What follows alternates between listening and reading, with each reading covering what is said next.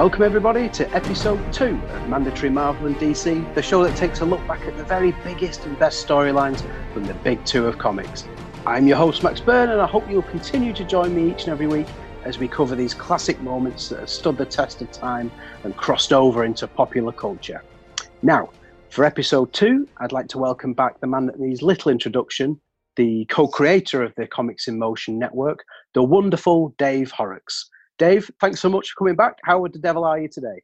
Not too bad, sir. And uh, yeah, wonderful. I've I've certainly been called worse, so I appreciate those kind words. Yeah, again, no, it's really uh, it's really great to be back, and you know, going through and listening back to that episode last week, I thought it was absolutely brilliant. And uh, not to repeat myself, but so excited for this series, you know, and especially for me because I, you know, yeah. put my cards on the table. I'm a bit more of a Marvel guy, but my first love was DC. Um, yeah. and and so I looking forward to using this as kind of a vehicle. So uh, even when we're not speaking, when you got other guests on and stuff, using it to say, right, okay, this will force me to go off and, and read those. So yeah, absolutely delighted to be back again this week. Oh, fantastic! Well, I'm delighted to have you back. So uh, that's great to hear. Now, so this week I've uh, allowed you, as it were, as the guest to pick the subject matter. So, do you want to tell everyone what we're going to be talking about this week? So, we are going to review the 1996 DC book Kingdom Come. Now, Max, can you tell me a little bit about this book? Yeah, sure. Well, Kingdom Come was a four issue uh, miniseries published, as you say, in 1996. Now, when people think of four issues, they don't think of, of uh, a very weighty book, but they're four extended issues, prestige format.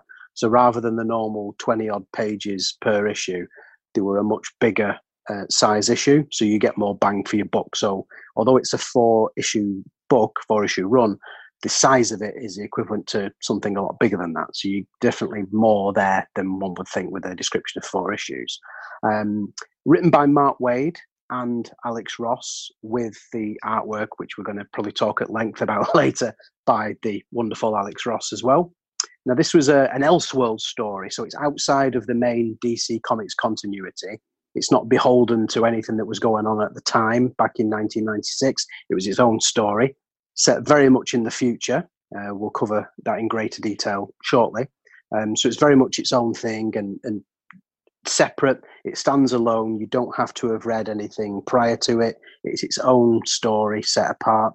Um, and probably, in my opinion at least, one of the very, very best uh, DC books that there's ever been.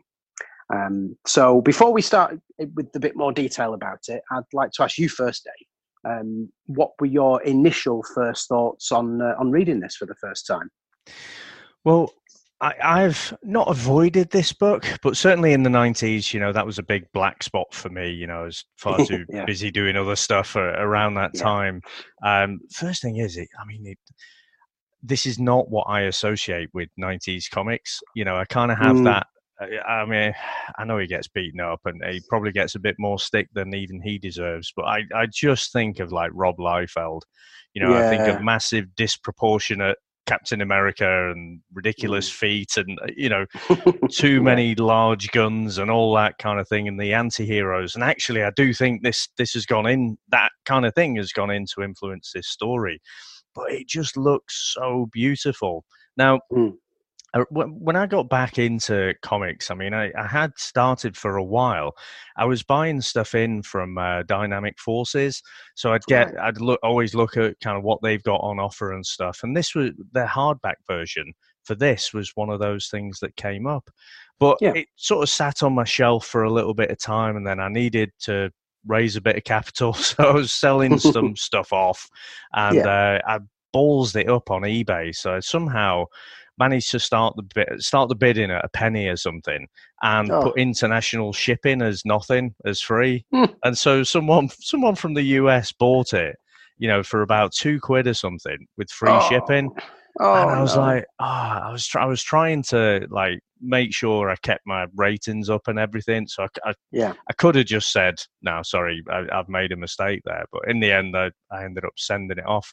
So even though I, I've known this is a fantastic story and I need to read it, it sort of guts me just thinking about that. So it's like it's been a bit of a mental barrier. So when you were asking about it, it's like no, let's let's get into this one. And and again, massively uh, or pleasantly surprised about how it all stands up because I, I think you know just seeing the cover artwork from Alex Ross. Yeah. You see it everywhere, don't you? It's, it's yeah. so iconic now. But the fact that it's all throughout the book, um, it's just it's just a beautiful thing to look at. Oh, absolutely! It is an absolute visual feast. Every page is just got so much going on there, and it's just you can't get enough of it. Every time you read it, you'll find something else you've not seen before. And um, it's not basic stuff. There's so much depth to it. Um, he is a well, we'll talk about him in a bit, but he is an absolute superstar artist. There's no two ways about it.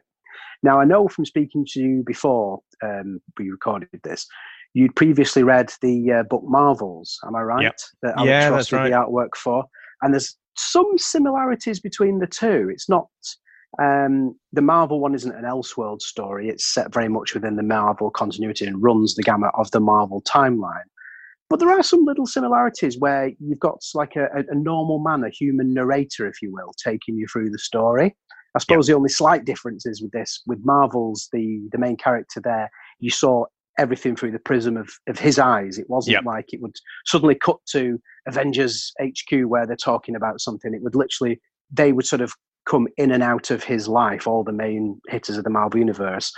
Whereas this story, although you've got a man who takes you through the story, it's not all exclusively through his eyes. But um, certainly from a visual point of view, obviously it's going to be with the same artist. It looks exactly the same. Um, yeah. So before we sort of dive into Kingdom Come, um, how often, did you, or how more recent have you read Marvels, and was it one you'd enjoyed? Oh, I love Marvels. Yeah. Um, I mean, I probably haven't read it in a couple of years, uh, but it yeah. is one that I go back to quite often, and I think there's there's a lot there's a lot of symmetry with this. I mean, I think mm. I, I texted you and said, "Oh, it reminds me quite a lot of Marvels," but that was more in yeah. the in the first issue, like first half of the first issue. I, I do have to yeah. say when you when you said to me, "Oh, it's only four issues," I thought, right, I'll blast this in one evening, and then I was like, "Yeah." Oh crikey! This I'm just reading really slow or what? This seems to be going yeah. on for ages. But oh, yeah. no, it's when uh, you know through the uh, through the initial chap who had the visions, and then uh, is it McCay as well? You know, yep. Having seeing all these uh, fantastical events, but I mean, with Marvels, it it it looks at the past. You know, it, it, it's sort of set in today, but it's going through all those events and kind of recounting yeah. what happened in the in the, ver- the in the various issues in the Marvel mm. universe. Whereas this goes completely the opposite way and it's it's far off into the future. So it yeah. it, it felt really like Marvels, and and definitely more more so than anything, it's the artwork. But like you say, it's having those uh, that view initially from yeah. that normal kind of person as well. Yeah, it is. Yeah, it's quite an effective way of telling a story. I think it's you know it, it, it grounds it a bit more. I think, uh, but certainly this one, like you say, it's it's although there is that little bit there that's quite similar, it does take a different track. So, just to quickly sum up, then Kingdom Come, um, obviously, just the start of it, where it where it begins. This is set ten years or so there or thereabouts in the future. Um, so Superman and the rest of the Justice League have sort of abandoned their roles as superheroes and a new generation of heroes, and I say heroes in inverted commas, um, have risen up to sort of take on their mantle. But this newer generation don't share that same uh, moral compass, if you will, that the traditional heroes have. They're very um, there's a fine line between the heroes and the villains in this sort of 10 years later time period. They don't have the same regard for humanity and when they fight they don't give a shit really about the collateral damage. It's a whole different world. So it's quite a dystopian future in a way although it's the, the world itself isn't massively changed. You've got these you know heroic characters and villainous characters that are barely different fighting and, and people are getting killed as a result so it's quite a, a, a shocking opening really um, and obviously you discover the the immediate reason why Superman had abandoned what he stood for, and it's quite a shocking bit of story there. So, what do you think about that then? Would you know? Is, do you think that's quite consistent with the character if such a thing had happened to him, and the way public public opinion had sort of been swayed towards these newer heroes? Would do you think he would have sort of jumped ship and sort of gone to ground? I I found it a stretch, if I'm honest. Yeah. Um, yeah. You know, I don't think for the story, obviously, he needs something needs to happen, and he needs to bugger off for a while. you know, and we, we meet yeah. him, don't we, on on uh, you know just tending his tractor and whatever. And I do have to mm. say, you know, you talk about this dystopian future. The artwork on it, I could almost swear that he's Alex Ross has reached into the future and watched a few versions, of, a few episodes of The Walking Dead, because he looks a dead ringer for Rick. You know, when he's got the big grey beard and everything. Yeah, yeah. yeah. Um, yeah, I, I don't think he'd have given up, to be honest, quite that easily. But you know, it, what what I found interesting, I did find myself thinking back to like Batman versus Superman. You know, the mm. the movie, and mm-hmm, obviously yeah. the public opinion rallying up around, you know, against Superman, really, and ultimately, yeah. you know, he's just he's just a bloke. He's an alien bloke, obviously, but you know, if you'd think everyone's got a breaking point if they're ultimately not wanted, and you know, Superman feels like, or Kal-El, he feels like he's um, old fashioned. He's got his old fashioned values, and and ultimately the public wants you know these newer um, kind of anti-heroes because they get they get the job done. Yeah, or they yeah. appear to initially. Yeah, yeah. I mean, that's that's definitely true. I, I suppose the, the extenuating circumstances, he's kind of a broken man, isn't he? Because yeah. of what happened, Lois was was killed, and then obviously the, the Daily Planet was gassed. Which they, when we did the um, Crisis on Infinite Earths uh, show, mm-hmm. they touched upon that, didn't they? They used that as the premise for Brandon Routh's uh, reprisal of the of the role in that. So that was yep. quite neat little touch that they did, especially with the the costume and everything like that. Um, so yeah, I suppose it's he, he, sort of reached his his rock bottom, hadn't he, and and walked away from the life.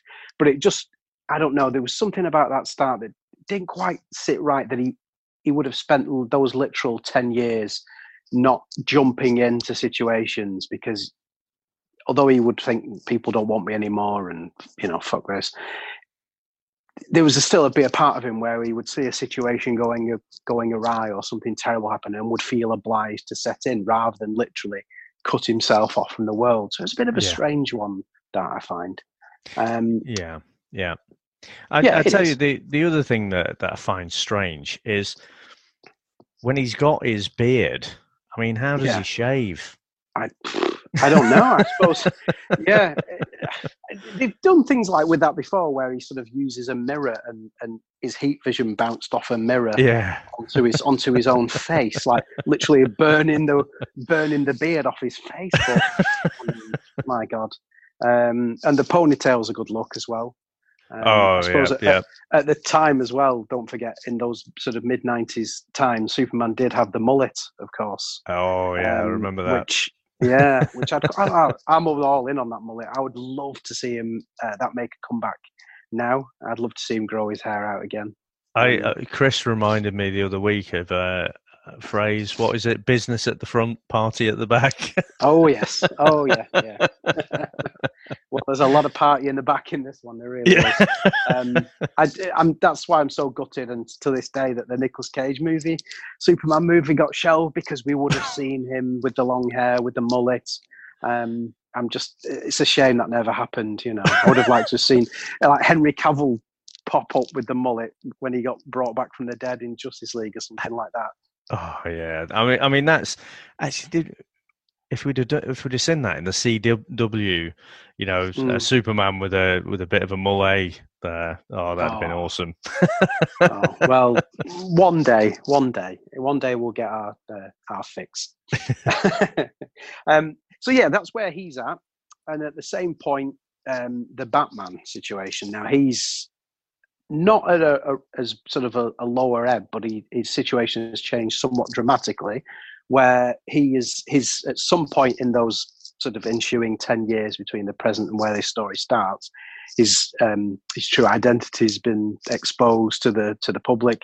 So the man has been completely leveled. Um, and he's, but he's still downstairs, sealed off in the cave, fighting his war on crime with these sort of bat bots that are p- patrolling the city. And the man himself is completely broken. He's held together with a, basically an exo suit, exoskeleton that's keeping his battered, withered old body together, which again was done in the uh, CW Crisis with Kevin Conroy's uh, Bruce Wayne. Yeah. Um, so it's quite a striking image to see this knackered, broken man with the grey hair and barely keeping it together. Um, I really do like that depiction of him, though. Are you a fan of that, or or nay? Uh, you know what, and because because I hadn't read this before we watched the uh, Crisis on Infinite Earths, I, yeah. I, I, didn't get that sort of reference. But with the way that that, with the turn that that took, mm. saw him with the old exoskeleton on there. I th- yeah, I assumed he's going to walk a, a, villainous path. Um, so it threw me a little bit that you know, and again, it's only because I, have read these things kind of out of order. Um, yeah you know, it, so I was just waiting for him to uh, turn out to be the baddie, and and they've they've always got this kind of uh, interesting relationship, haven't they? You know, they they're ultimately mm-hmm. both trying to fight for good, um, mm-hmm. but you know they've they've got quite different morals and, and how they go about things. So, yeah, I, I thought again it, it, paints a certainly this first issue it, it paints a pretty bleak picture, really, doesn't it? Yeah, it does. It, it, pushes everything down to the to the to the lowest level to give you that reason for Superman to go. Christ, the world needs me again. I'll come out of retirement and save the day and sweep up all these ne'er do wells and restore order to the world. So I suppose it had to show just how shitty things had gone before you can have that rise again. Um, yeah, so that's quite yeah, it's quite quite well done. Um, so obviously from there, uh, Wonder Woman comes to pay him a visit. Now Wonder Woman in this is when you read the whole book, she is constantly spoiling for a fight. She's like this. yeah. Uh, she is uh, the, the, uh, the merest excuse. All she wants to do is is get a sword out and start chopping people to bits. She's like this militant, bitter, um, just had enough of everyone kind of character, which is kind of weird because she's always been that sort of hope, you know, that beacon of hope. So again, it was mm-hmm. quite, when you read it for the first time, you're like, wow, so quite a, a, different take on the character.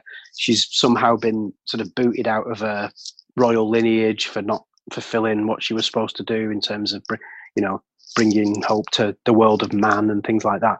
So it's quite a, a, a weird character. She's like this very aggressive, you know, just wants to sort of fight the world character. But I think she's good. The, the way she sort of she's like the push in the back constantly throughout this book on the, in the back of Superman, isn't she? She's constantly sort of pushing him and pushing him, trying to get him to take that next step. Mm-hmm. Um, so she's quite she's quite an effective character in it. Do you like her in this, or or do you think that's a bit too much? No, I, I think it's interesting, isn't it? Because again, I, I do think a lot of this is written to be uh, anti a lot of the new anti-heroes yeah. that, that were coming along at the time, you know, who just yeah. get the job done in a in a more brutal way than our traditional heroes ever have. Yeah. Um, I tell you what, I did jump out at me. I think she's missing half a skirt. the way she's um, drawn is, uh, you know, really quite revealing. Yeah, yeah, uh, it is kind of it it is kind of a high leg as they call it up the side there, but uh, you know, very something for so. every, something for everyone in there, I guess. Yeah. yeah. But yeah, I mean, I think for Wonder Woman, probably more so than anyone, because you know Batman yeah. doesn't kill Clark, obviously uh, uh, Superman doesn't. Whereas you get the impression Wonder Woman, you know, she's she's almost aligned with the anti-heroes. You know, mm, yeah. She, she kind of has this allegiance to Batman and Superman, but you know, you'd think, well, actually, we, uh, you know, not spoiling when we get to the end, but you know, she does sort of go go to where the anti-heroes go to, doesn't she? So, yeah, I mean, I, I again, I haven't read enough Wonder Woman to know if the character's slightly off, but she is definitely like, right, come on, let's stop pissing about. We need to go and get take care of business. Yeah, yeah, and what you just said there is a really valid point. Actually, she, although she's sort of the old school, the old guard, she's there with Superman and Green Lantern, Flash, Hawkman. They all sort of band together, don't they? But she, like you said, she's one step removed from the new generation in terms mm. of the sort of just just get in there, do what you want, and whatever happens, happens. So it's quite interesting take. She's very almost going over that line herself. So yeah, I, I did quite think you know where they're going with that. But uh, over the whole, I think she was a necessary plot device because she's that, like I said, she's that person who just sort of saying to Superman, "All right, we'll do this, then we'll do that, then we'll do that," and he's sort of he just kind of goes along with it, really, doesn't he? Until until the very end, he's sort of just a almost sort of being directed by her. I think. I think in a lot of ways, she's the sort of person behind the throne, so to speak. Yeah. So I mean, you, he'd still be fixing his tractor, wouldn't he? If it yeah, wasn't for yeah. her, you know, she absolutely she yeah. prod him into action. So yeah, she, it, it is a good interaction with those two, and obviously, uh, you know, there's a bit of uh, chemistry obviously between them. Mm-hmm. And I know in the yeah. comics that there kind of is on off, isn't there? But yeah. Um, yeah. obviously with Lois out the picture, then uh, it, it becomes a bit of a an easier run of it. But yeah, no, she definitely has to prod prod him along, and uh, as they discuss in Mallrats. I don't know if you've ever seen uh, Kevin oh, Smith's oh, Mallrats. Yeah, oh, many times, yeah. So she's probably one of the only people who could withstand his super sperm. uh, well, the end of the book would suggest she can, you know, based on the, how you, how you find uh, her situation at the end of the book. Uh, yeah, I yeah. guess we'll get to at the end. I couldn't. I guess I guess Kevin Smith was right. Well, I'm I'm sure. I'm trying to think now. Was it was Mole Mallrats was mid nineties, but yeah, I can't remember they, if it came out before or after this book. Uh, well, this was '96. I think Mallrats was around '96, wasn't it? I think I think it might actually be '96. So this is great right. podcasting. But let me let me just very quickly um, have a quick look because I, I've got '96 in my head. Oh no, ninety five it was. Was it? All right. So uh, yeah, maybe they um, maybe Alex Ross and Matt Waid watched Mallrats and thought, yeah, oh well, uh, well, uh, There's an idea. was right. Let's stick it in there, you know. So um, yeah, maybe, maybe, maybe.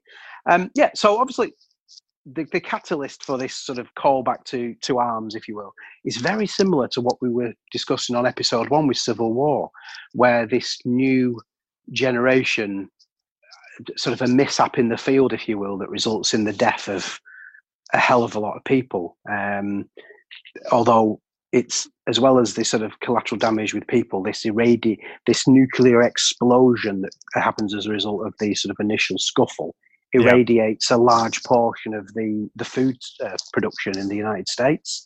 So it's again, it's a, a similar device to civil war where it's a, a, a big wrongdoing, a big sort of casualty or collateral damage of the, the, the newer generation that spurs the the older one into the, the start of the story, if you will. So there's, there's quite a bit of similarity there, I think. And and you know what? I because I, I, had no idea that that event was in this book, and, and yeah. I was I was thinking exactly the same thing when that happened. I'm like, oh, we did this last week. But yeah. actually, you know, I mean, we were praising Mark Millar quite a lot last week, and I, I yeah. still think very highly of him. But yeah. when reading this, I must admit, I found myself thinking, you know what? There's no way Mark Millar isn't a massive fan of this book because I can see a lot of Old Man Logan in here. Um. You know, with that dystopian future, obviously, Old Man Logan, he won't pop his mm-hmm. claws, and you know, he is Kal-El in in this story at the start, isn't he? You know, he's he's that broken yeah, man in in the future. Yeah. And of course, you know, you got this massive event. Well, that was it's clearly taken that for Civil War. So, yeah, I, I, it's really funny how things work out sometimes. But I was thinking that as well. It's, it's very, very similar to last week. Yeah, it is. There are quite, while the two stories are quite different in their execution and the the way it pans out, yeah, there's there's a lot of similar bits and pieces in there. But I suppose that's the same with a lot of stories, really. You can always, when you drill, drill down into them, you can always find, oh well, there's shades of that in there, there's shades of that in there. It's yeah, you know, it's not yeah. it's not a massively uncommon thing.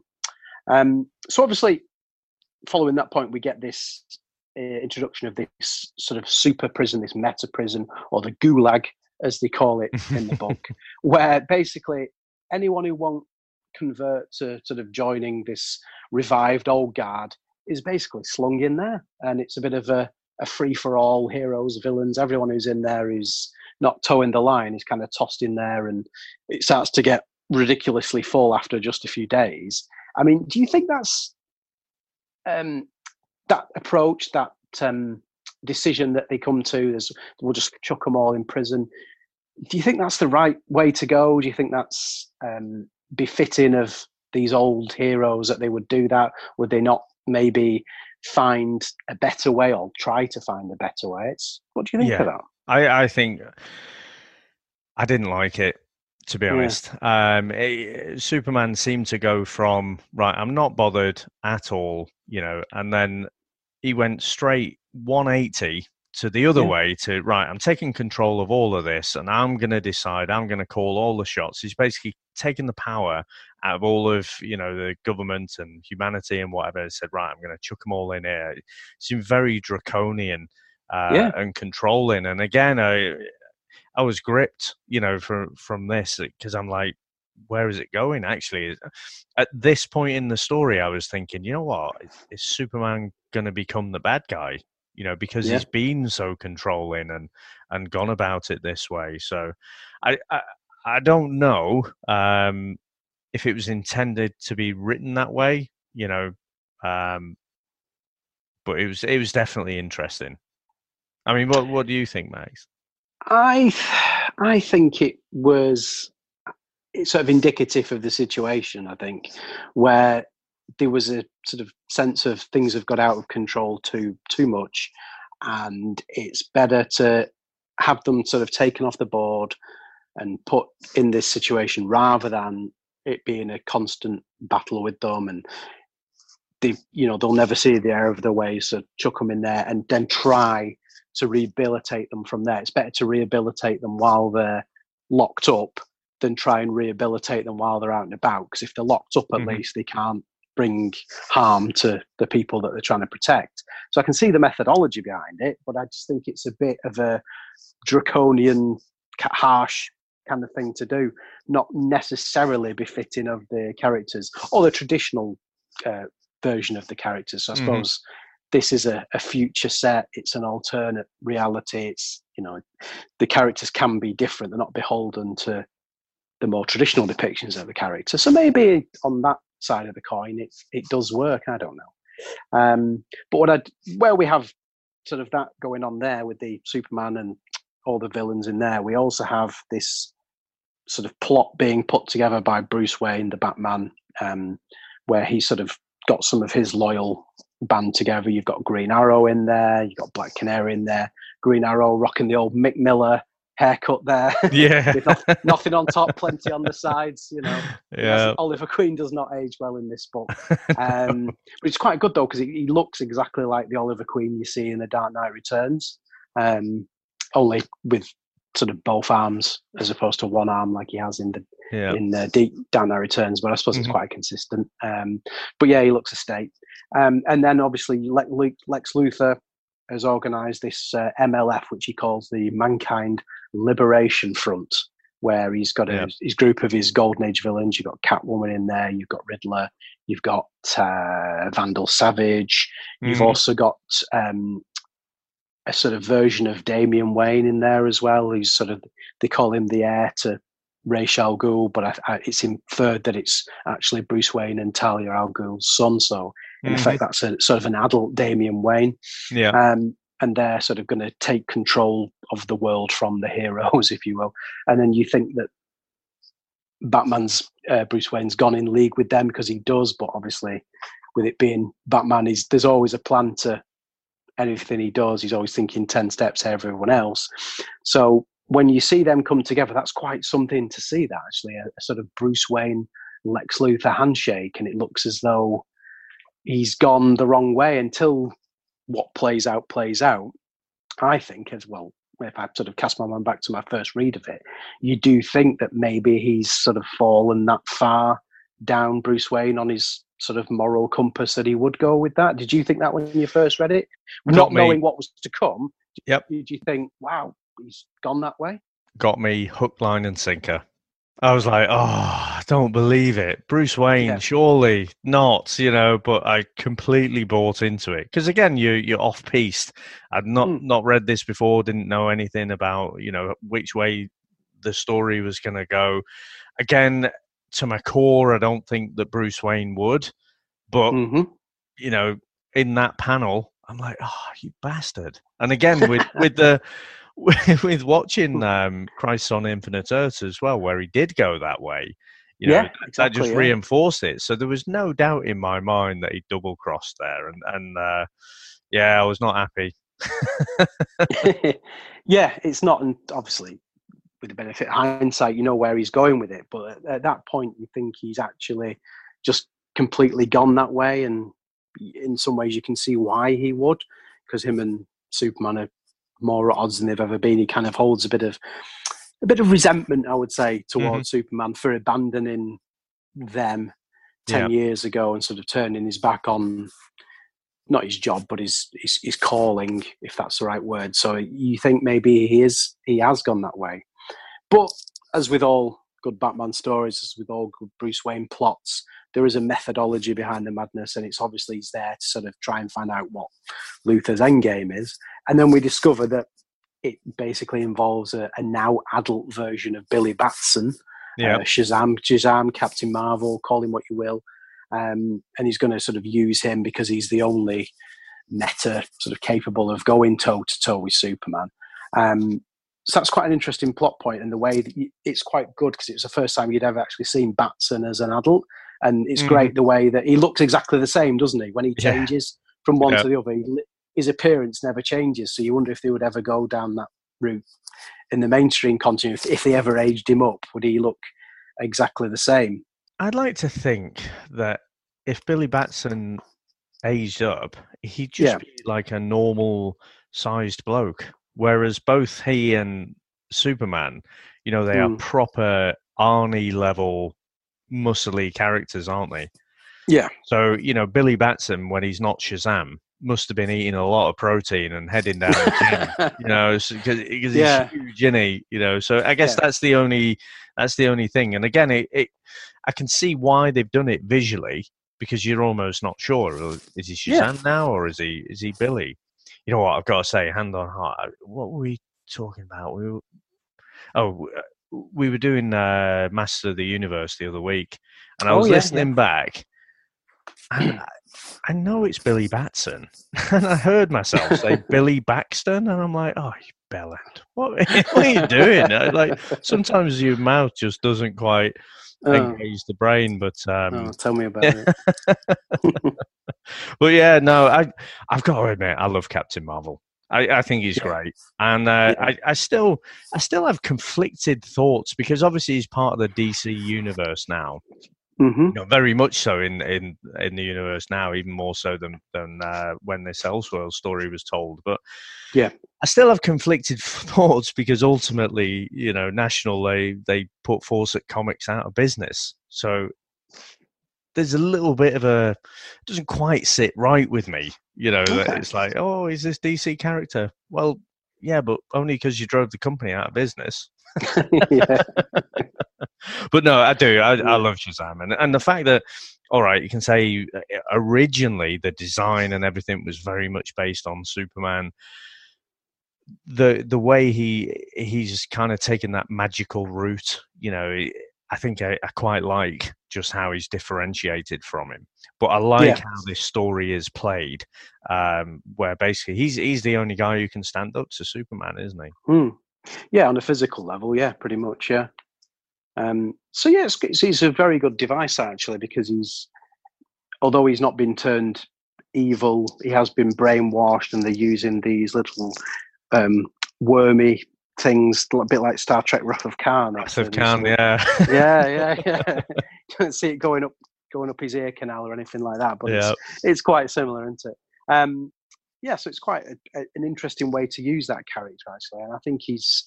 We'll get to obviously the end with the choice he has to make at the end, sort of his Sophie's choice moment. But yeah. it's a really, really well done and well-rounded uh, depiction of the character. I think. Now, what I want to talk about now, uh, before we sort of move forward and, and obviously move towards the end of the book, is the artwork in this book um, by Alex Ross. Uh, now, Alex Ross is a is a, a, superstar comic book artist. I think he's one of the few, the probably handful that have sort of transcended the the genre, um, become a name brand by himself. Um, along with a few mm-hmm. others, you know, you, your Jack Kirby's, your, your Jim Lee's, your John Romita's, people like that, who are their name is their own brand rather than the Marvel brand or the DC brand, that mm-hmm. artist name. Yeah. Now, I know you've got some thoughts on the art in this book, and I'd, I'd, we're going to hear that. Um, I personally think he is the greatest living comic book artist. I can't get enough. I've got books uh, in my book room of his art, just solely his art, one a DC one and a Marvel mm-hmm. one. I could look at his work all day long, and this book is, you know, I think he's never been at, at his his best. Um, what's the word I'm looking for now? He's never been better than he is in this book. It's absolutely sumptuous. What do you think? Well, I guess you know I, I, would definitely echo a lot of what you've said there. I mean, it is just beautiful. I mean, every single panel mm. just looks amazing. I I don't think there's a single panel in this whole book that I wouldn't just love to have a, as a piece of art and just hang it up on the wall. Oh, Everything. Yeah. I, I don't know how this book hasn't taken like 10 years to put together because it, it mm. just looks so amazing. But the the thing, so I think it was a, a one of the old uh, nice comic cons. So the Northampton Comic Con, and, and I yeah. think originally when it, I think it might have been the first one that, that Alan Moore was at. And I saw a, a talk, I think it was Alan Davis, and he was talking about storytelling through art. Mm. And I, I hadn't thought too deeply. You know, you read comics for years, but you don't try and dissect them. Yeah. And but he was he had all these things up, uh, all these images, and he was talking about the storytelling that the artist is trying to tell. You know, and he, he had pictures just for kicks of like you know just big hulking you know juggernaut and Wolverine clobbering mm. each other and stuff like that. It's like, well, when you think of comics, like people might think of this, but he was going on about the art of storytelling, you know, and from panel to panel, and I think th- there was a there was a bit in the uh, in here, and I think it's when you have the big superhero showdowns and whatever. I, found it a little bit confusing, and again, it, it doesn't really do a, a, It's not a traditional panel structure by any stretch, is it? You know, something like Watchmen, mm. you've got that very rigid kind of panel structure, whereas this yeah. is very uh, fluid, and and you know, again, I, I I'm flicking through it now, and I, I'm trying to come up with a panel that I wouldn't hang on my wall, and and I just can't do it. Everyone is just yeah. amazing, but I just find that sequential art.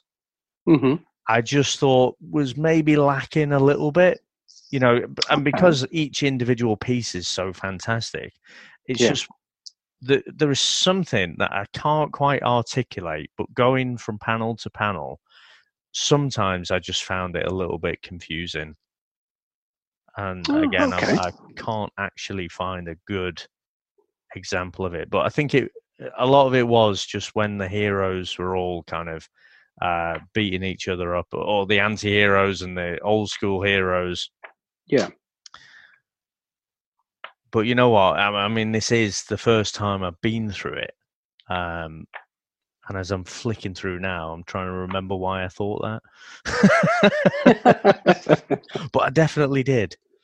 Yeah. Okay, so so right, I'm gonna hold up. I found one here. Hold on.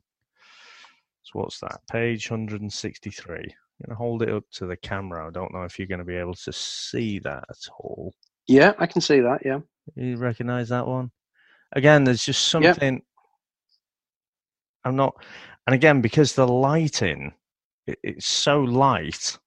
I'm just like, okay, I'm not really sure what's I'm not sure what's happening there, but I guess yeah. if if I'm to argue with myself, mm-hmm. um, you know, there's so many heroes, so many, you know, heroes fighting heroes kind of thing. I, yeah. I wonder if it's trying to depict the chaos of war kind of thing. Yeah. You know, so maybe I'm confused, but I I should be confused because it is chaotic. Yeah. Yeah, it's very busy, isn't it? Yeah. Yeah. No, I can see what you mean. It's certainly it's certainly a very valid point. I mean, not everyone likes this style of art. Um, I did hear one guy, I can't remember who it was now, but I remember listening to one guy talk about Alex Ross, and he said that he thought his art made all the heroes look like middle-aged men in cosplay, and which I think is a bit harsh, but there's a part of me that can understand that um, because when you look at each character, character, the the costumes don't look like a sort of specially made um, high tech costume.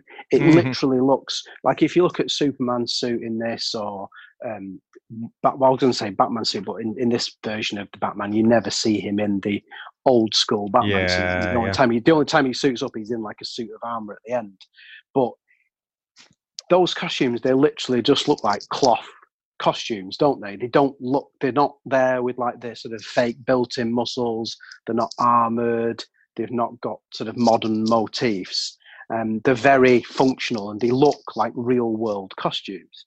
And the, peop- the people I find. At William and Mary, we believe today's business education needs to be more than just innovative. It requires a legacy of success, a focus on teaching, an emphasis on technology, and a practical hands-on approach. At William Mary's Raymond A. Mason School of Business, our online, part-time, and traditional full-time graduate programs apply these strengths to provide the experience necessary to help you succeed. Visit us at chatadmissions.com to learn more.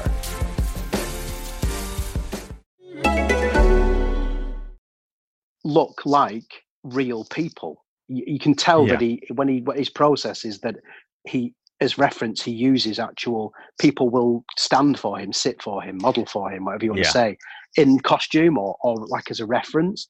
So everything's done with a view to looking like a, a real situation. I think, which yeah. isn't to everyone's taste, but to me, I just think it's it's mind blowingly good. It it looks great. I mean, there's there's one um, uh, there's one panel where you know Shazam uh, or Captain Marvel first appears on the scene, and yeah, know, I think I think they could have done a bit of a better job to hide his package. Um, but it is the old school kind of cloth more clothy yeah. spandex, isn't it? Definitely, yeah. and, and and I don't know. I, I am with you. I think I like that, you know, because it adds a touch of realism. It's not like the Henry Cavill kind of Superman suit where it's all of the latest tech and everything. You know, this yeah, exactly character that came out in the 30s. So you know, it should be a bit clothy and and what have you. And and uh, yeah, there's no question. He he's absolutely used models here. So these are real people that we mm-hmm. that we're looking at and uh, no, I, I, think it looks great. And I think, you know, sometimes uh, are those actually people's opinions, or are they just trying to be a little bit, um, be a little bit controversial and swim against the tide? You know? Yeah, I think so. I think sometimes people like to you you know quote unquote a hot take as people like to call it these days yeah um, and just say something a bit a bit naughty a bit controversial a bit sort of anti-popular sentiment just to sort of, you know, stir it up a bit, drop a, a stone in the water and see what happens. Yeah, one of these Piers know, Morgan types, you know? Yeah, exactly. yeah, yeah. Um, but perhaps not with the uh, articulate turn of phrase. But it, yeah, yeah. But it doesn't have to be to everyone's taste. I mean, you know, like I think we said last week, what one person thinks is brilliant, another person thinks a, a pile of shit, and vice versa. Um, it doesn't have to be to everyone's taste, but it is very much to my taste. That's not to say I don't like other art styles and other artists, but for me, it's it, I could just look at it for hours and hours and hours. And like I said um, earlier, when you read this again, I guarantee if, if you do decide to read this again at any point, be it in the near future or maybe two years from now, you'll see stuff that you didn't see before. There's so much going on in the background, you know. Yeah, I mean, uh, you probably. I've got plenty of canvases around the house. You can probably see behind me there. I've got the old Todd McFarlane, oh yeah, Spider Man yep. up on the wall there. And and I must admit, going through this, I'm thinking, you know what, I am missing. I'm missing some Alex Ross artwork. Although, to be fair, I, I kind of have it, you know. So I, have got the DC graphic novels, so you get it. Each of the spines goes yes. to makeup, so you've got, you've got it there. So I kind of have got some Alex Ross, but no, I, I need a bit more in my house, to be honest. You can never go wrong. You can never go wrong. Yeah, I mean, yeah. he, he, he sells it. If you go on his his own website, you can buy his own stuff on there, but it's my god, it's expensive. You know, yeah, it's it's, yeah. it's not um a, it's a rich a rich fans um, pastime, I would say. You know, if you want to get his, his original stuff. But I mean, I've got a couple of bit, bits on the wall. I've got a couple of. I mean, they're only snide ones I bought off eBay for like twenty five quid, thirty quid, something like that on a canvas. Someone's printed onto a canvas. That, that's all mine still, are, to be honest. Yeah. Oh yeah.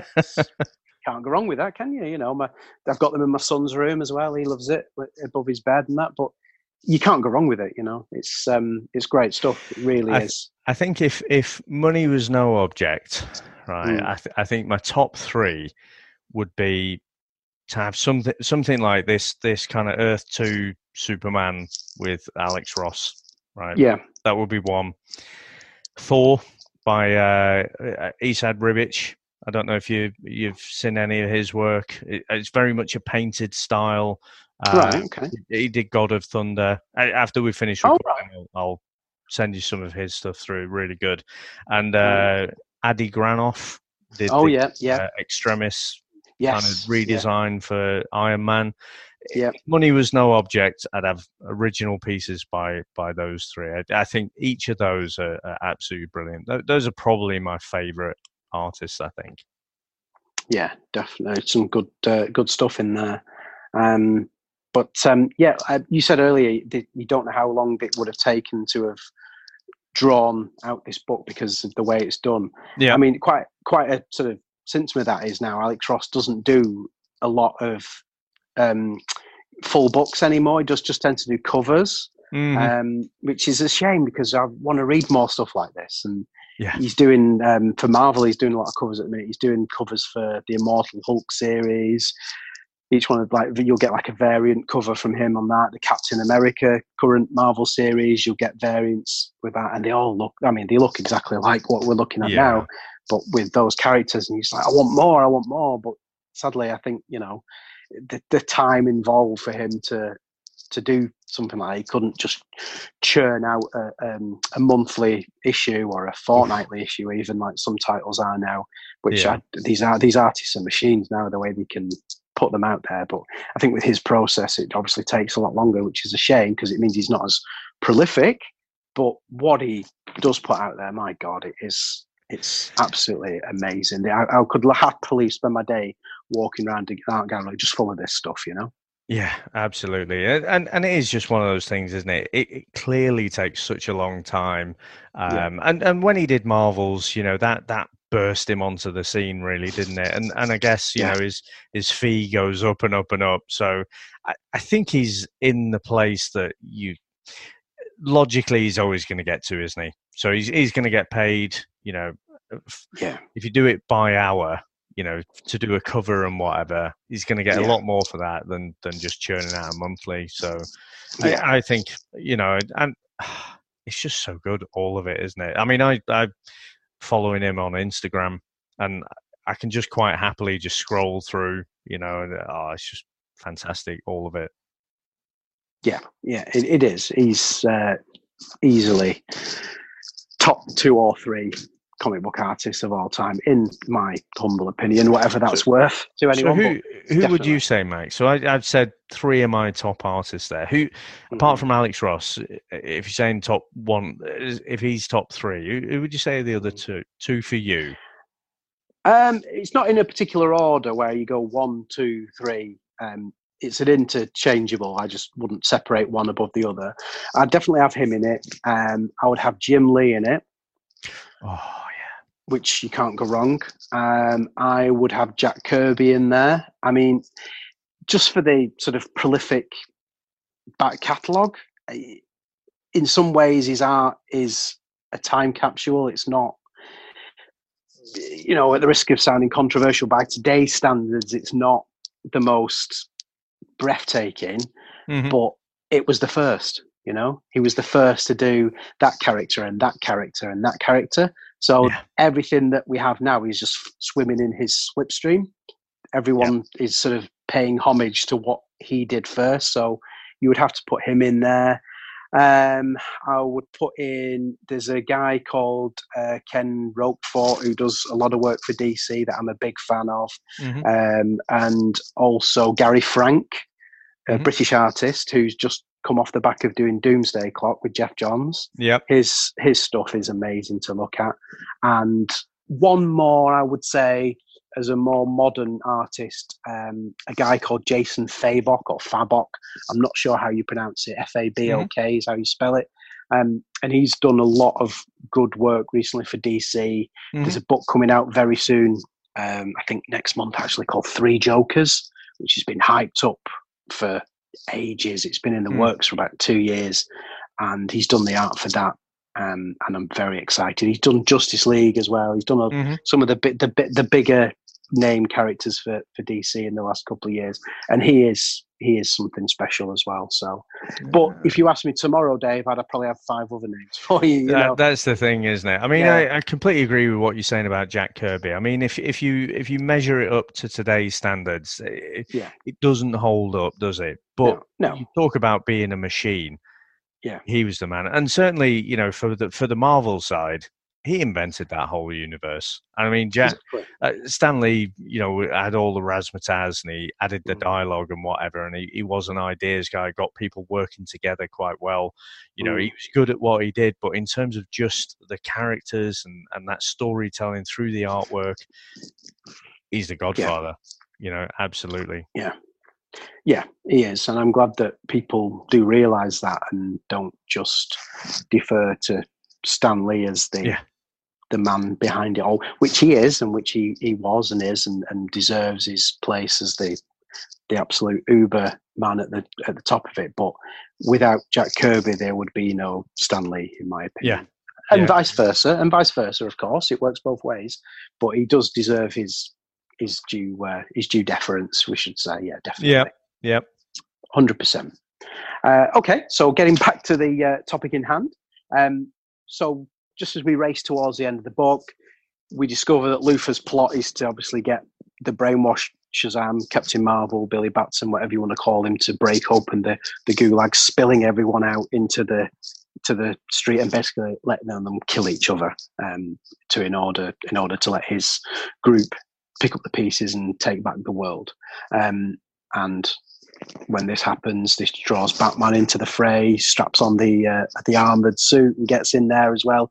So it's like a, a, triple threat match, if you will. You've got the villains on one side, you've got Superman's team on the other, and you've got Batman's team on the other. It's just a bit of a, a free for all. Like you said, that's when you see all these sort of cluttered panels, this carnage mm-hmm. going on, um, and then obviously to sort of skip to the end, we get the the United Nations taking the decision to nuke them all um, to sort of just end it because if they don't, they fear that perhaps they'll just uh, destroy the world with what they're doing.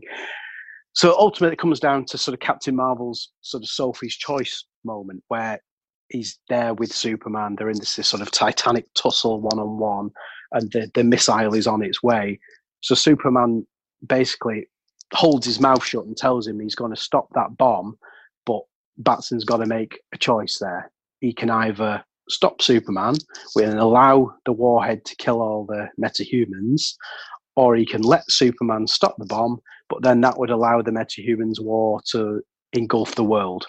But he tells Batson that he's got to be the one to make that decision because he's the only one, and I quote, who lives in both worlds because he's a man and he's a god. He's both when he's either side of his identity. Mm-hmm. So obviously we know the choice he makes. So do you back that choice? Do you think he made the right choice, or would you have liked to have seen it go another way at the end there? Uh, like I say, I love Captain Marvel. You know the yeah. the original Captain Marvel, so I was a bit gutted the way it did go. Yeah. If I'm honest, I don't quite understand why saying Shazam three times in quick succession, mm. why that meant you know it blew up and because it's three times what happened there? um, that's a good question. Um, I, I don't know why he had to say it three times because you would have thought one bolt of uh, Shazam lightning would do the job, wouldn't you? Uh, that would destroy the missile, unless he was just saying it over and over again until he got the job done. I'm not entirely sure. Maybe, um, maybe you would you would think yeah. you would think one would be enough, unless he's sort of in a panic, would just going Shazam, Shazam, Shazam, you know, just saying it as many times as he could, just to sort of try and destroy it, make sure it was destroyed. Pre- well, albeit prematurely, he doesn't he doesn't destroy the bomb, does he? It still goes off, but prematurely from you know what it would what it would have been. So yeah. although he doesn't, and and obviously it costs him his you know I can't really have to worry too much about spoiler alerts, but for a 20 odd year old book. He, it, it, it, does for an Elseworld story. exactly, exactly. You know, spoiler spoiler alert. He's he's not dead, but in in obviously in this uh, book, he it costs him his life. Um, but is that the right choice to make? Should he have just let Superman go up there and and stop the bomb? But then obviously the war would have carried on and probably seen the end of the world or was he right to do what he did? You know, which way would you have gone if you'd have been in his situation? I think um, it's a difficult one, isn't it? But, yeah, because it is, I, yeah. again, I, I haven't pondered too much about you know did he make the right choice again i, I think if you look at echoes of something else so it, it, it, echoed a little bit of dark phoenix for me Hmm. You know, so uh, at the end again, spoilers for Dark Phoenix, which is even older. Uh, but you know, Jean Grey ends up effectively, you know, committing suicide. You know, so she yeah. she takes back control from the Phoenix, which allows yeah. you know her to be destroyed. Um, it sort of felt a little bit like that. Again, I, I think the reason I wasn't thinking about the decision too much is mm. these few pages, you know, again, uh, uh, every single panel is brilliant from Ross, but yeah. it sort of goes, you know, from a nine to a ten. That's that's the only, you know, an out of ten. So there's nothing that drops below to say an eight. But yeah. these few pages are just phenomenal, you know. And, yeah. and as they say in Spinal Tap, it might even be an eleven. age yeah. where you've got you know so you've got this explosion takes out all of the you know or a lot of the meta humans Mm. You've got all of these decimated skeletons everywhere. You've got, you know, Superman on his knees in the classic no kind of pose. Mm. But everything's kind of black and white apart from Superman in the middle there. Oh, it's just so good. And mm-hmm. and so that's why I'm I'm not thinking too much about the moral implications of the story. It's just like this artwork is just something else. It, it, this is, yeah, if you're talking about you know the best artists and stuff in terms of these pages for me you've got to put ross on on the top of the pile there yeah i think so i think so um it's uh, one of the it's a like you said it's like the um willem dafoe in platoon shot isn't it of him sort of stood there sort of Oh yeah, yeah. Look, good, looking good up at the sky, yeah, going, very oh, much. You know, um, and it's it's incredibly striking. Like you say, seeing all those, um, it, it's quite a bold ending, really, because they literally kill virtually everyone who was in that end scene, with one or two exceptions, which we'll we'll get to. But it's you know you can clearly see like the corpse of Green Arrow skeleton there because you can see the remnants of the bow and arrow. You can see he's like holding his dead oh, wife's yeah, yeah. skeleton. He's like holding onto her. You can see, you can make out who certain ones of them are. So they've they've really not been afraid to kill off major characters at the end there. That's quite quite something, quite bold. Yeah. Um, and obviously that is the sort of straw that broke the camel's back for, for Superman, and then it's a case of off to the United Nations we go for the end of the book.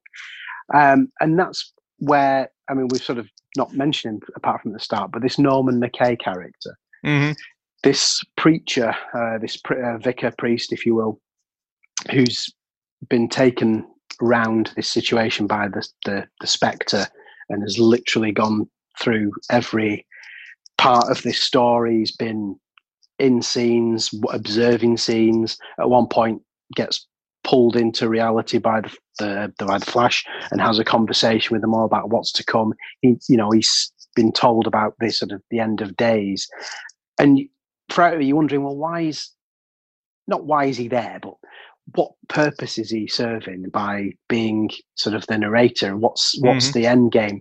And then it all comes together at the end because he's the one that talks Superman down off the ledge, down off the proverbial ledge, of course, because he's literally about to tear the UN building down to the ground for what they did by by nuking him and his uh, his uh, friends.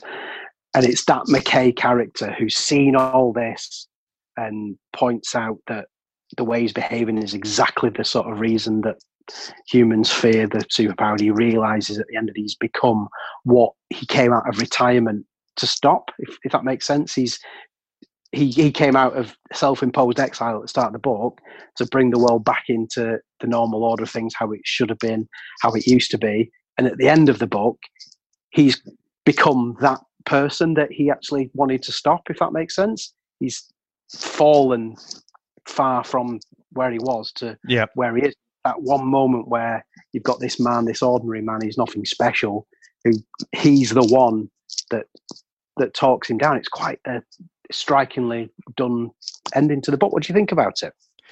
Yeah, uh, really good. I mean, I, I am not. I wasn't quite sure. I guess uh, unless he, he's kind of like the the ghost of Christmas past or something, isn't he? The Spectre yeah. in his case. Yeah. But um, yeah, no, I do like that. Again, one of the other films I went back to recently was uh, From Dusk Till Dawn. So I, I, was kind of I had that in my mind. Again, it's I'm sure that's about '96 as well. All, all these yeah. things emerging in the in the mid '90s, but you have um, Harvey Keitel's character there as a preacher who's lost his faith you hmm. know, but he becomes quite important at the end because uh, what, what, does George Clooney say to him? Are, are, you a preacher who's lost your faith, or are you a motherfucking servant of God? mean motherfucking servant yeah, of God. That's, that's the one. Yeah. yeah. So he yeah. blesses all of the. Uh, holy super soakers and and you know they go and take out some vampires so. Yeah yeah rubber johnnies filled with holy water exactly. Yeah, so yeah it, it, again it's it's weird the way life sort of brings together certain, certain uh, yeah. uh, completely disconnected things but yeah so so it's good that they give him a role and he wasn't just he wasn't just exposition for us you know the readers um, yeah, because a, a, lot it's a good uh, it's a good storytelling device, isn't it? To uh, to put to tell it from his perspective at, at certain points. But no, he, he had a role. Uh, I did fear for him when he got dragged into the um, eh, uh, uh, in by the it was the Flash, wasn't it? Mm, you know, and, yeah. Uh, I, I, wondered which way that was going to go, but but no, it was, it was really good, and I, I, did like this ending. And you know, again, uh, jumping back a, a, little bit, but you know, when when Superman he's, he's done the whole uh, Willem Dafoe no kind of thing on his on his knees, yeah, and he just gets up and you see the red laser eyes, you just think, oh shit. so that uh, you know, I've criticized the sequential storytelling a little bit, but yeah. that felt cinematic. It does, yeah, yeah, and I, it wouldn't surprise me. I mean, yeah, I don't think you'd ever get a live action film of this. To be honest with you, I think it would be too problematic a film to make. But it, it it's crying out for at least an animated film to be made of it. Um, yeah. I'm surprised. I'm surprised it hasn't been done yet. Really, I mean, that's what they love to do with these DC animated films. They love to go back and pick classic stories, classic classic uh, graphic novels, and put them into these animated uh, films, and they could easily do it with this. It, it would sell massively. I'm sure it must be in the pipeline, if not, you know, already being thought about. It, has got to be, and and you know, um, you know, hand on heart. It, actually, the the more recent DC Warner Brothers properties are, have been a lot mm. better, haven't they? they they've yeah. they've done quite well. Uh, Shazam, Aquaman, um, Joker, I thought was mm-hmm. fantastic. Yeah. Um, but they've always hit it out of the park with the animated stuff. I, oh, yeah. Marvel can't yeah. touch him with that, and and they've no, just done no. Red Son, haven't they? So that that's just recently come out the the Mark Millar story.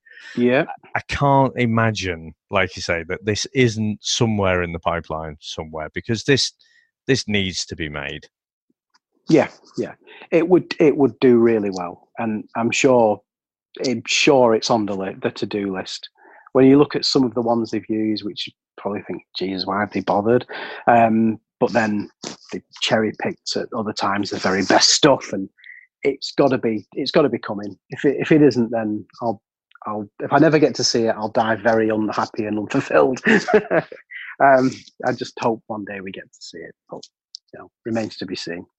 Um, but yeah, it's it's it's a suitable ending, I think, because it just kind of shows that all of this.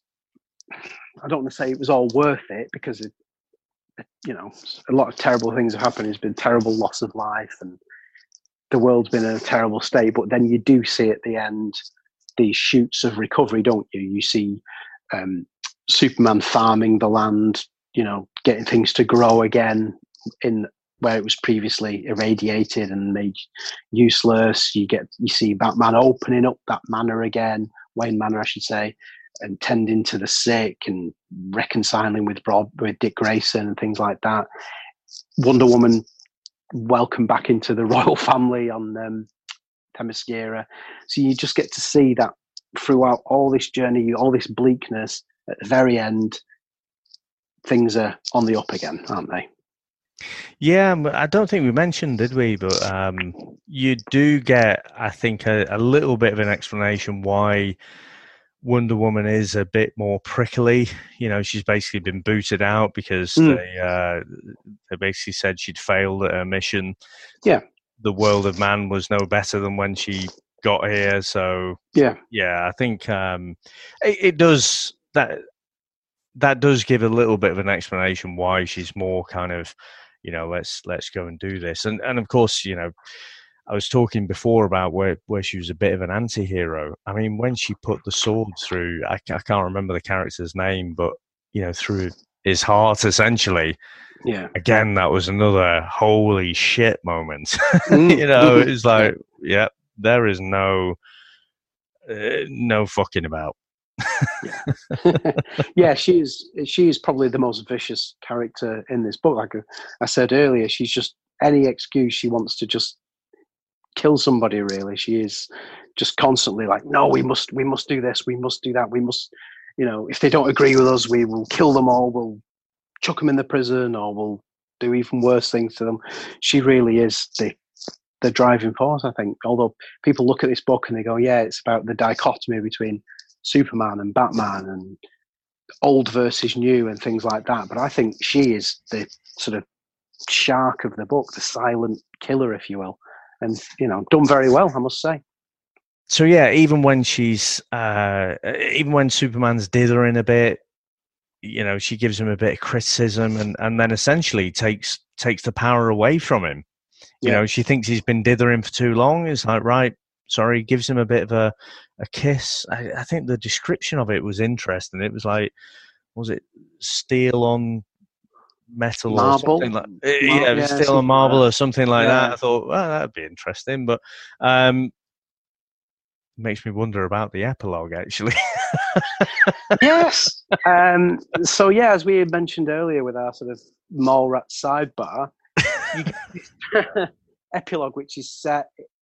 I, I don't think it's explicitly mentioned how far after the end of the, the book it is, how many weeks or months it is, but a, a, a little bit of time has passed. And the world's um, heading in the right direction, and we get to see um, Superman and Wonder Woman come to this uh, planet Krypton. It's called, so it's like a, a version of Planet Hollywood, but it's like a, a themed restaurant with all sort of memorabilia from all oh, superheroes. Oh, I've, I've, just got it. It's, it's one year later.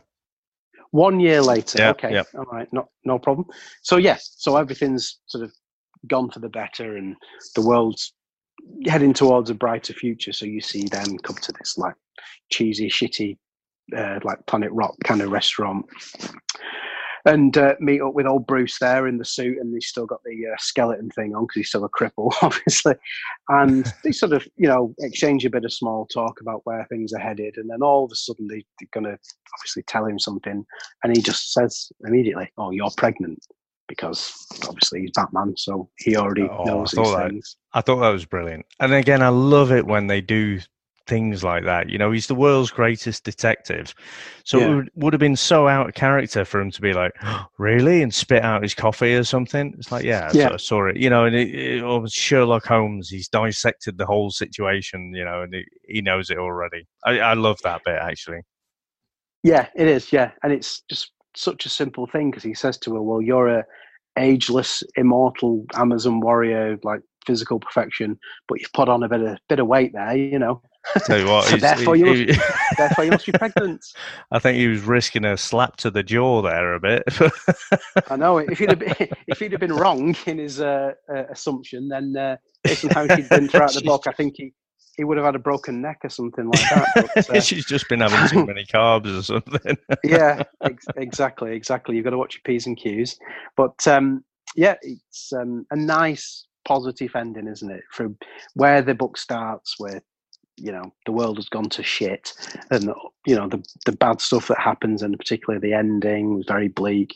You get that little sort of bow tie on the end of it there that just shows that you know things are heading in the right direction again, and all's good in the world, and that the the next generation, although the generation that the 10 years later generation were, were bad and this caused this whole situation for the book the next generation the the, the offspring of of superman and wonder woman you know the, you get the feeling the world's going to be in safe hands again don't you yeah and actually i really like this epilogue because a, a lot of the times especially with the events and things yeah they're just kind of setting up the next event then you know when it yeah. when it gets to the end but this feels like a genuinely nice closure and i like yeah. the I, I mean, to be honest, having a having godparents, I, am not even sure if I know who mine are. I don't know if you know who yours are.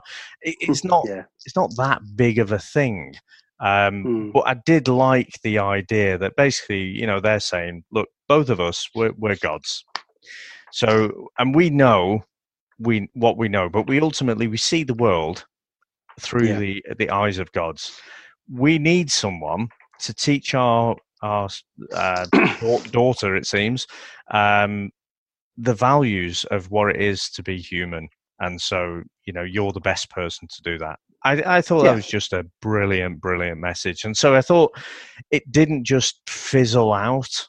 You know, yeah. it's still right up until the end. It, it still had uh, um, substance to it.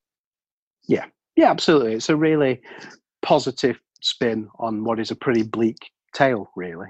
It's just nice. There's little bits of humour in there as well with the banter between the three of them. It's a nice way to to sort of spin it off, I think, and it's oh, it's, a satis- what, it's a satisfying ending. There's a bit. Oh, what was it? Um, I'm trying to find it now. I think I I think where Bruce was saying about uh, Lex Luthor. Yeah. And he was saying, oh, he, he was asking about you, and he, he was winding Superman up basically, and, and yeah, Clark was like, "Oh, really?" And he's like, "No." yeah, that's right. Yeah, yeah. I thought that like was he, brilliant. He sends his wishes, his best wishes. That's that's it. Like yeah, yeah. Oh, really? No, no, yeah. not at all. No, I caught him twice last week trying to trying to hack into the Bat computer or something like that. That was it. Yeah, yeah. no, I really like that.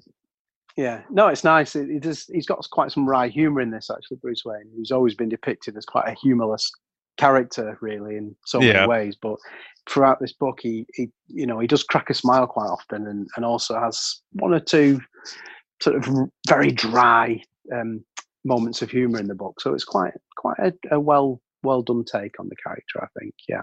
Yeah. No, so, very good. Yeah. yeah it is. It's a good ending. So with uh, that in mind shall we do our final scores? Let's go Hello, listeners. This is Tony Farina from DC Comics News and an occasional guest on Comics in Motion. I'm pleased to announce a new show called Indie Comics Spotlight. Each week, my guests and I will be taking a deep dive into a current title or a classic graphic novel from a publisher other than the big two. Consider this show the best of the rest. My hope is that we'll bring new readers to independent comics and give old readers a chance to share their thoughts. Join me each week in the Comics in Motion feed in your favorite podcast catcher. Okay, so we uh, have reached the end of our sort of discussion about Kingdom Come and the the uh, ups and downs and ins and outs of it. So we're going to give our scores out of five. Um, if you don't mind, Dave, I'll go first and let you have the big finish. Yeah. Okay, and um, so for me, scoring this out of five, it's got to be a five all the way, without wishing to sound like a sort of fawning fanboy. For me, this is one of the greatest books. It's just perfectly written. It's the as we've discussed at length, the way it looks, the art is the art is god level, god tier level, whatever the in phrase is now. It's perfection. Um, it's a tight story as well. It's not a like a twelve issue or big crossover, pulling a, an issue from this story, an issue from that story. It's a really tightly told story, quite economically written as well. Uh, there's not swathes and sways of impenetrable dialogue. It's just just right. Um, the characters are really well realized. Um, I love the futuristic uh, spin on the characters. You see them sort of 10 years after their prime and where life's taken them in some very bleak directions. Um, I think it's quite bold in a lot of the choices it makes. Um, it's, you know, it's written in a sort of adult contemporary way. I just think it's a perfect book and it's one I'll go back to and reread every every so often, probably every six months or every year, I'll pick it up off the shelf and read it again. And like we said earlier, the art is so dense, you'll find little bits in there that you didn't see first time around or even 10th time around. There's that much meat on there to sort of digest.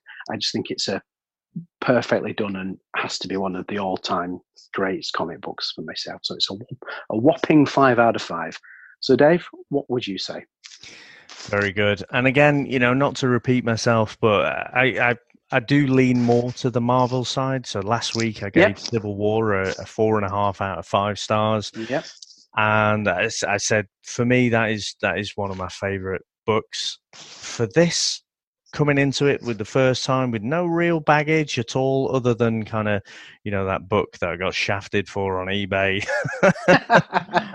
I have to say, and, and we won't go smaller, I, am guessing, than than half a star. You know, it's the smallest increment that would go. Yeah. It's got to be five out of five for me.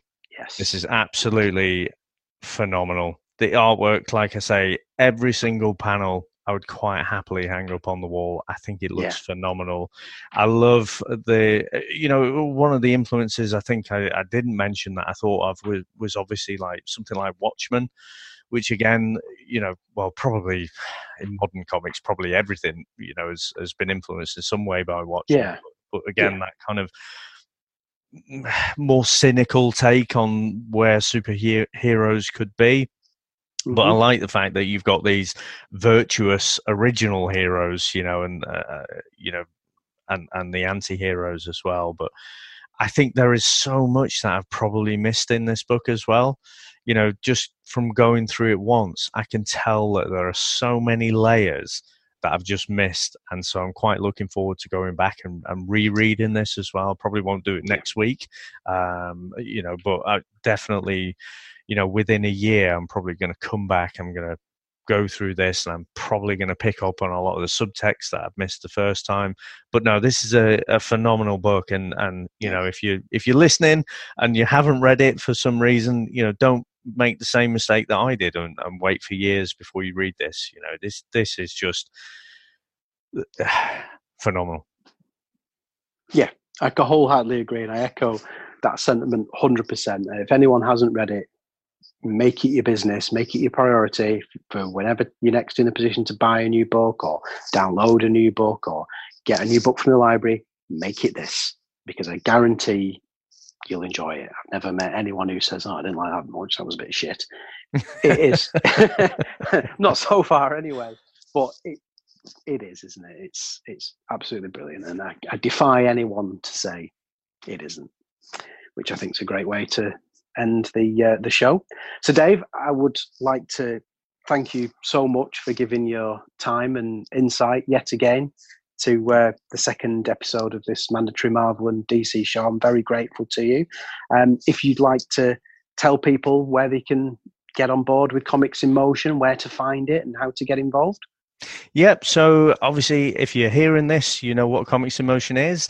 You know that we are expanding our show lines. So uh, Chris and I, my co-host, will do the movies and TV reviews. So generally, they'll come out on a uh, Sunday. So this show comes out generally on a on a Tuesday, but any of your podcast catching apps or whatever, you can get us on there. Um, can't quite remember what we're doing next, but it, it'll be out next Sunday. I'm sure it'll be lovely, whatever it is. You can also get, if you wanted to do something a bit different, we do a uh, VHS Strikes Back podcast as well. So if you, if you, um, anything from that golden era of kind of home video, you know, if you can get it on video, chances are we're going to review it at some point. So that's a lot of fun as well. Very different to the comic stuff, stuff like Back to the Future, Ghostbusters, all those classics. So uh, a lot of fun. absolutely. That's one of my absolute favourite things to listen to. The VHS Strikes Back. It's absolutely fantastic. Um, so yeah, thank you to everyone who's uh, took the time to listen. I'd like to thank everybody for taking that time, and I hope you'll be able to join me again next time as we look back at a, another all-time classic. So, and still until that time, stay safe. Bye now.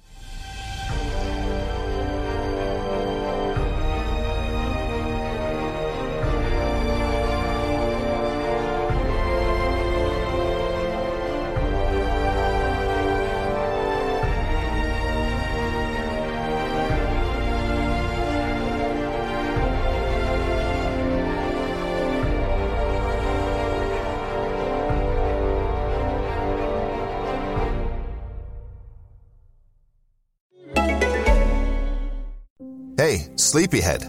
Why so sleepy? Oh, it's because your mattress is a bag of potatoes and scrap metal. You should try a Nectar mattress. With award winning layers of comfort, you can sleep easy knowing you got incredible value. Mattresses start at just $499, and you get hundreds of dollars in accessories thrown in, as well as a 365 night home trial and a forever warranty. Go to nectarsleep.com.